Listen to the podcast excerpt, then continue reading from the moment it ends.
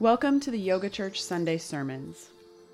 These sermons are filmed in the place I'm lucky enough to call my backyard, so you might hear the sounds of birds, geese, roosters, trains, and wind, and sometimes my sweet pup Indy. Life can be an emotional roller coaster, and sometimes it feels like we're just along for the ride, like we have no control over where we're going or what we're feeling. Of course, feelings are one thing, how we respond to our feelings is another. Have you ever reacted to something so strongly and so quickly that it was as if you weren't even actually there, that you were just the messenger of the feeling?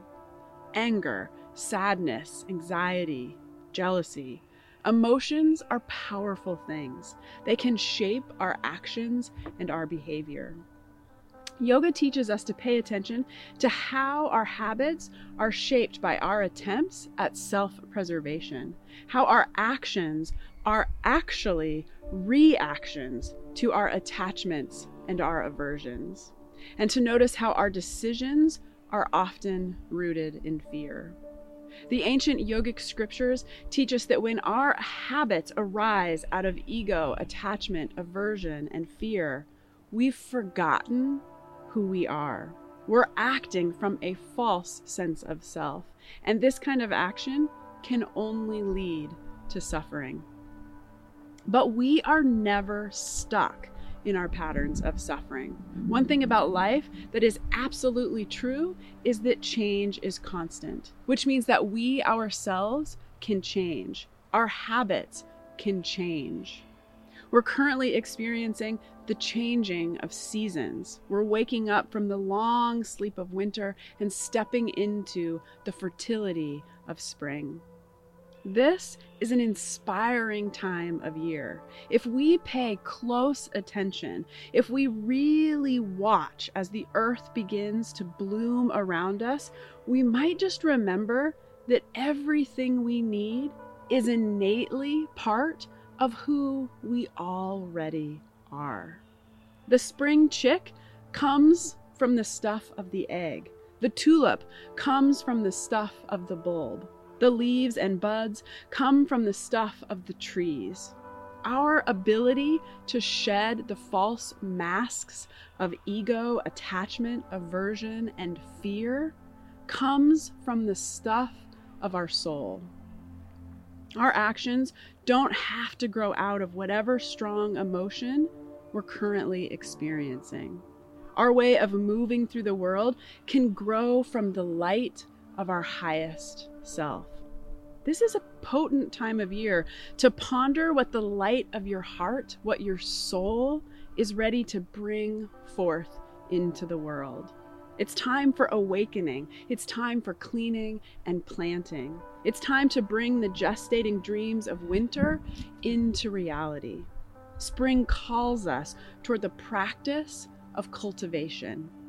Whether we're cultivating a piece of land, a new relationship, a new habit or skill, a new way of being in the world, or a deeper connection with our true self, the act of cultivation takes attention effort, focus, care. The practice of cultivation is the practice of tending to something or someone.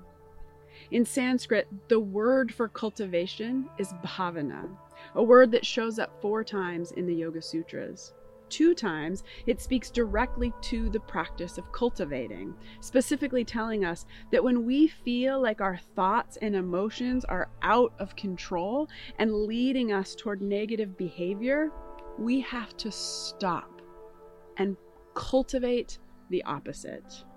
This is the practice of self responsibility. It's the practice of choosing to remember that we are not our ego or our fear. It's the practice of choosing to remember that our life doesn't have to be driven by our attachments or our aversions. This is the practice of learning to live from the perspective of our higher self. The sutras also use the word bhavana to mean bringing about. We have spiritual practices in order to weaken our false identifications with ego, attachment, aversion, and fear, and to bring about a unitive state of being, one in which we remember our soul and move through life in constant connection with our true self. But in order to let our life be directed by the light of our soul, we have to cultivate an ability to hear the still, small voice within our heart. We have to learn to dwell upon that voice. In the sutras, we're told that the mystical symbol of Om represents the inner teacher, and we are to repeat the sound and contemplate its meaning. The word in the sutra is again bhavana, in this instance, meaning to dwell upon. As you work to cultivate a relationship with your higher self, your inner teacher, your soul, what's the symbol that matters to you? What's the symbol that inspires you? And how often do you intentionally dwell upon, maybe through mantra or visualization, this symbol of meaning? Everything I'm talking about here is the practice of living with intention. The awakening, igniting energy of spring makes this an amazing time of year to articulate intention, to articulate bhavana, to decide what you want to cultivate in your life and being. Because whether we mean to or not, all day long, we're plotting out the course of our life. Whether or not we're doing so with any purpose or vision, we're constantly making choices and taking action. And every action, including the choice of inaction, is leading us somewhere. So I invite you into the practice of bhavana, of learning to live with intention.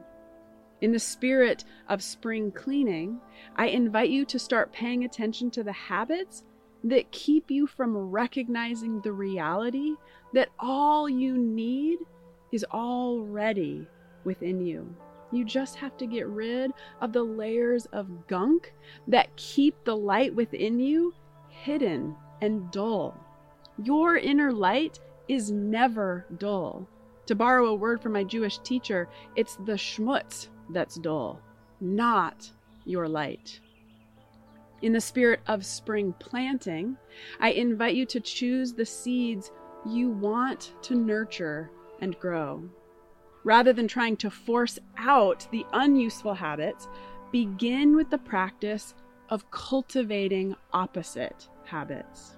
Habits that can support your effort to bring about a connection with your highest self. I invite you to figure out the symbols that can jog your memory and connect you with your soul, and then to dwell upon them. If you don't yet have a symbol that is meaningful to you, you can experiment with waking up every morning and looking east. Feel the spring air and the springtime sun on your skin. And in your mind's eye, dwell upon the warming sun as a symbol of your growing inner commitment to water and fertilize the seeds that lead you toward toward what? I'm not going to finish this sermon, right? You have to decide the seeds that you are being called to plant and cultivate this season. I'll hazard a guess though.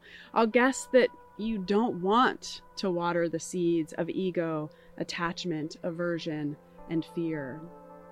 So, a place to start is defining their opposites. What are the seeds that will help you move away from ignorance and into your light?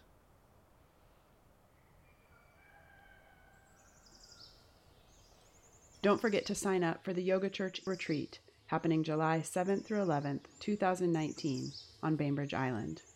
I hope you'll join us.